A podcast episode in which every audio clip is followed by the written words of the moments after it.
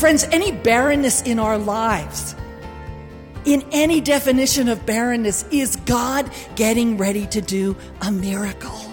Liz Curtis Higgs on Focus on the Family Minute. What's your impossible?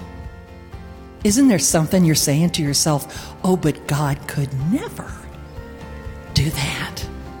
There's a relative that doesn't know God and you have just given up. It seems impossible.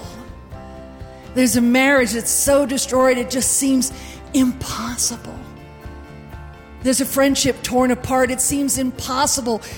You have friends who are unemployed for months. It seems impossible. But the Bible says so clearly God can do anything. More encouragement today from Liz at Family Minute dot org.